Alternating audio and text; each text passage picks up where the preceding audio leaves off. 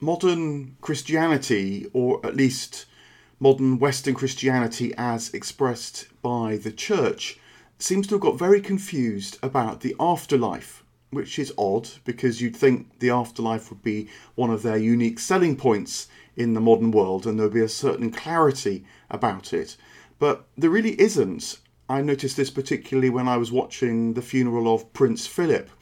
And although the ritual felt extraordinarily profound and meaningful, truly sending a soul on its way, the words jumbled up all sorts of different ideas about the afterlife, from a soul going forth to a soul resting, waiting for some indefinite thing called the general resurrection. It was said that the soul might face judgment, but then not judgment, but then mercy. It might go to goodness, light, even the eternal God, but on the other hand might just go to the dust.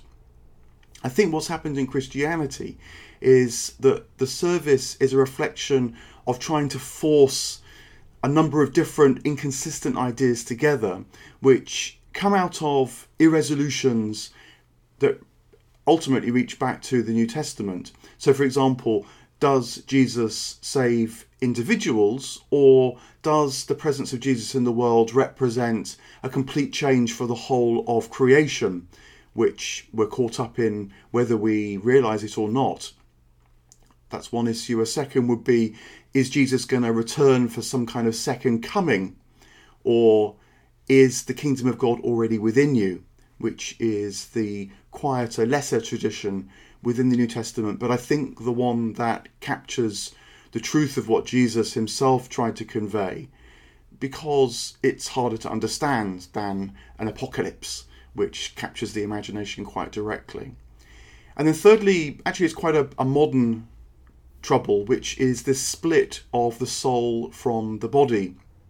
This comes with modern dualism, just isn't known in the ancient world. And nowadays Christians can get very animated about the soul isn't something floating around inside us and the body really matters.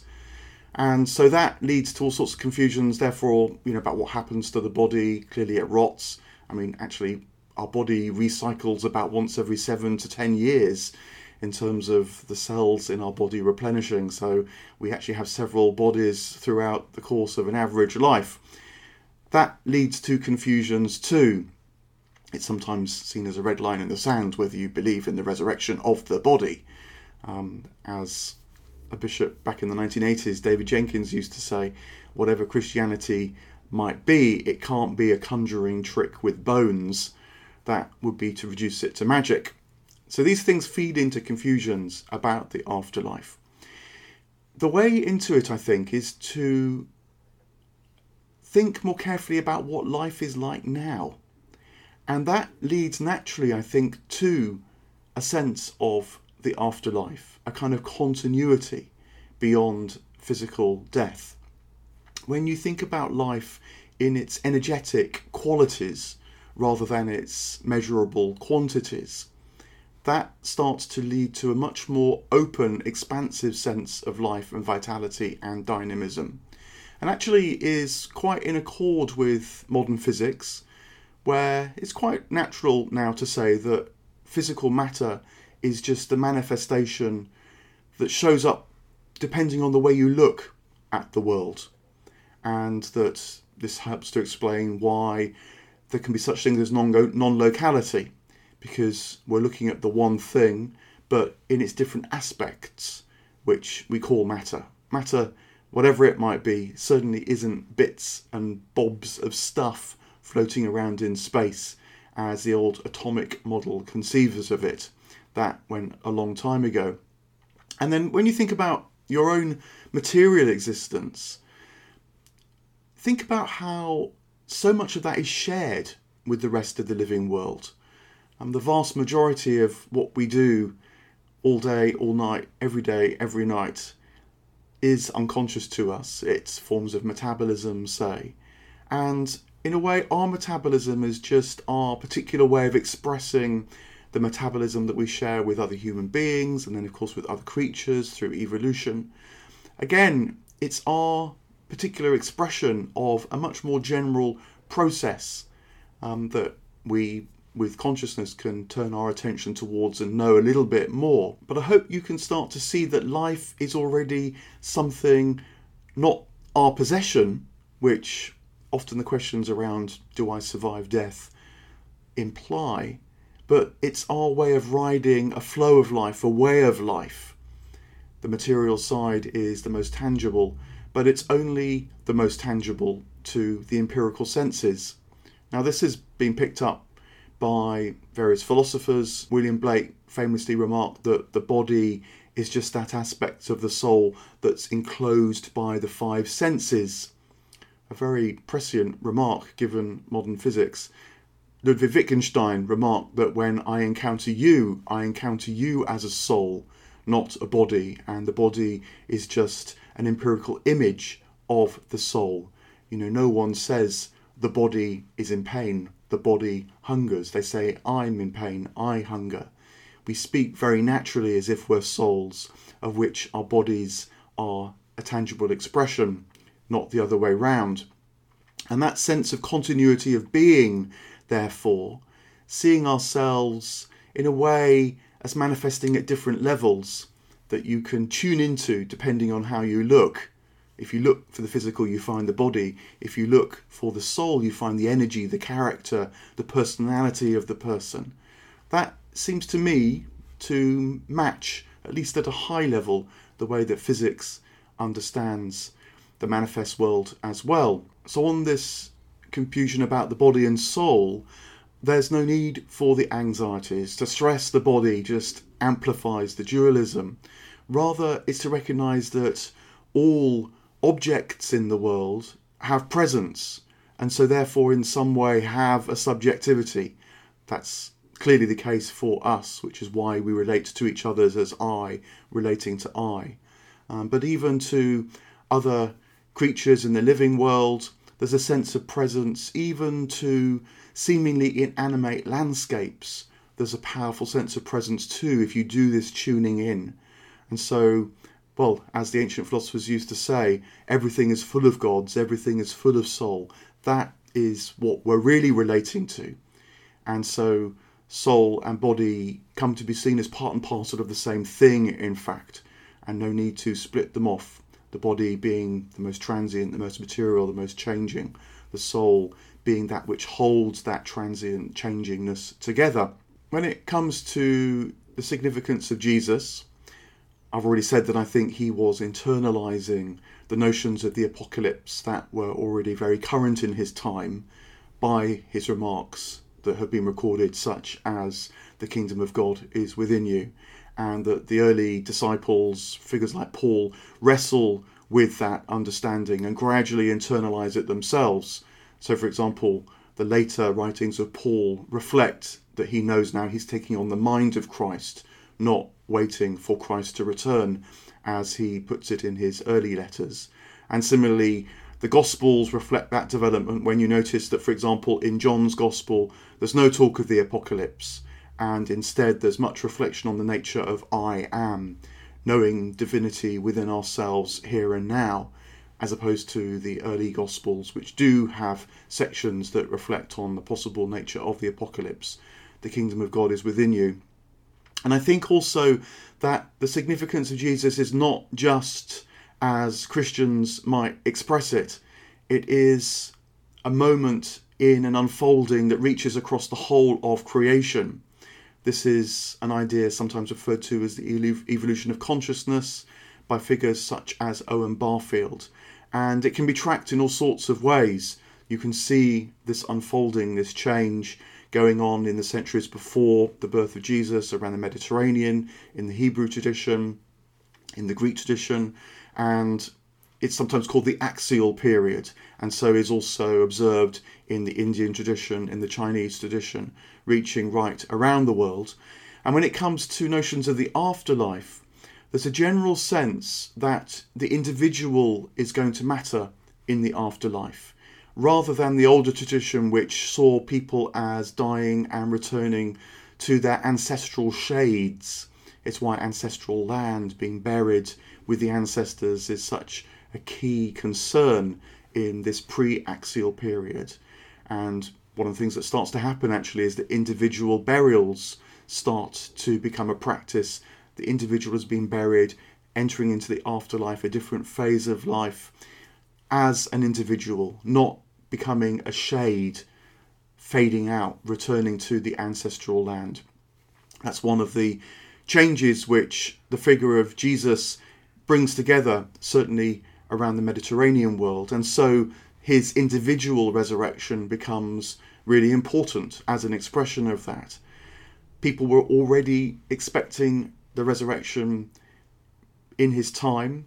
He has conversations with people such as Martha, where Martha says, I know that there'll be a resurrection. But what people are asking about is the nature of that resurrection.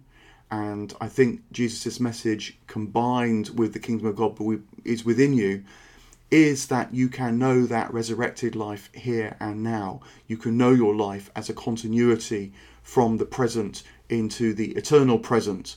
That is the difference that Christ makes.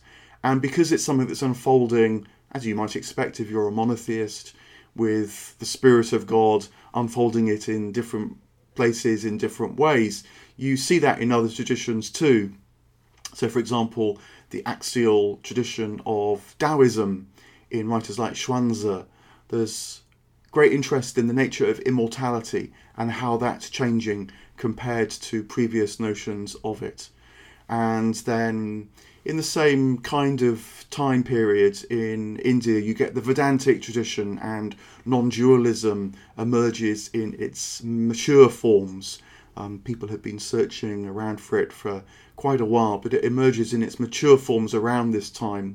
And figures like Shankara reflect that the awakening is to know that our finite, manifest, transient self is just a kind of reflection or a shining of the infinite, timeless zone of being of which we're a part, and that to understand ourselves as full of that presence rather than isolated from the divine is a key task within the non-dual tradition. But there is this similarity of being invited to reflect on life now, to feel into the afterlife. It's there in Plato as well. It's essentially what Socrates does in his dialogue, the Phaedo, trying to invite those who were around him on his deathbed to think about the nature of being alive and seeing that death, therefore, is a change in that sense of being alive rather than a disruption or an end to that sense of being alive. The Platonic tradition also develops this into a sense of return, that being born, whether it's the birth of the whole creation or the individual, is a movement outside of the divine, in the sense that it is a quest for a new kind of creativity, diversity, freedom, actually within the divine life, because nothing can be outside of being, or it would just fall away from being entirely. And then there's a return to that which kind of amplifies or celebrates, enjoys all the more the divine life. And I think you can get some sense of what that might be like by cross-referencing different accounts of life after death, of which there are now quite a few that are of quality that you can access. So one would be the accounts in the New Testament of the resurrected Christ, clearly in a new spiritual form that has a flexible relationship to the material world. Sometimes Jesus eats, sometimes Jesus doesn't, sometimes he's present and not recognised, sometimes present and becomes recognisable. And again, that speaks to this sense of how you tune in to the world around, showing up different things. Jesus, as it were, could show more aspects of the visible and invisible world to the disciples in this spiritual form. You get a similar thing in Dante as well, in the Divine Comedy. And there you have a sense that people live from a sense of the quality of things rather than the quantity. So the divine light shines more intensely as Dante comes to understand the truth of divine life through his love, through his intellect. So again, there's a sense of tuning in more deeply into life, taking you into the afterlife. It's even reflected in accounts of NDEs, near-death experiences. One of my favourite, because it's so rich and well documented, is that of Elizabeth Crone, who wrote a book with Jeff Kripal called Changed in a Flash. And it's very striking that a number of the things that she describes in this afterlife she entered as a result of a lightning strike chimes very precisely actually with Dante. So for example, she talks about it being a place where things are transparent and so you see the truth and that shows up as a kind of light.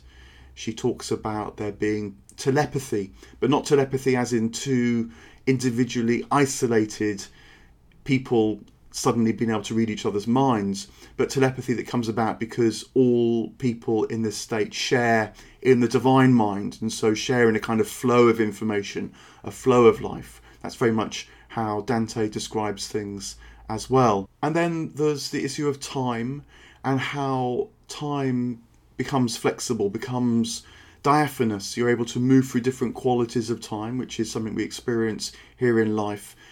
And in the afterlife, the eternal, the timeless present, becomes the dominant form. And we get glimpses of that here and now. Both Dante, Elizabeth Crone, and of course many other wisdom traditions speak of the eternity of the present, heaven in an hour, as William Blake puts it. So my sense is that a lot of the confusion starts to clarify when we remember really what life is like now. And remember that we are souls living felt, qualitative experiences of life, shared with the world around us as well. And it's clarifying because it gives us a way of trying to develop a sense of life beyond the immediate life as we take it to be. And so becomes a pilgrimage, a journey into the afterlife, rather than this slight guessing game, which seems to be held within the modern Christian tradition. You know, is it this? Is it that? Is it something else? We're not quite sure. Let's just hope God brings it all together. Which is also to say that this life matters. How you perceive things, the quality of life that you lead, is going to either narrow or expand the sense of what life can be about. And so it matters now. It gives meaning and purpose to life right here and now. Are you pushing towards this more expansive sense, or do you find yourself on occasion, maybe for quite long periods of time, feeling trapped, feeling imprisoned? Either way, it gives a sense of purpose to those moments because we're constantly invited to step into the wider and wider life, which, when you think about it, must be what life is about, because life is not our own. It's always already shared, always already given. And because we have this tremendous thing called self-awareness, metacognition, self-consciousness, we are invited particularly to step into it deliberately and know it more and more.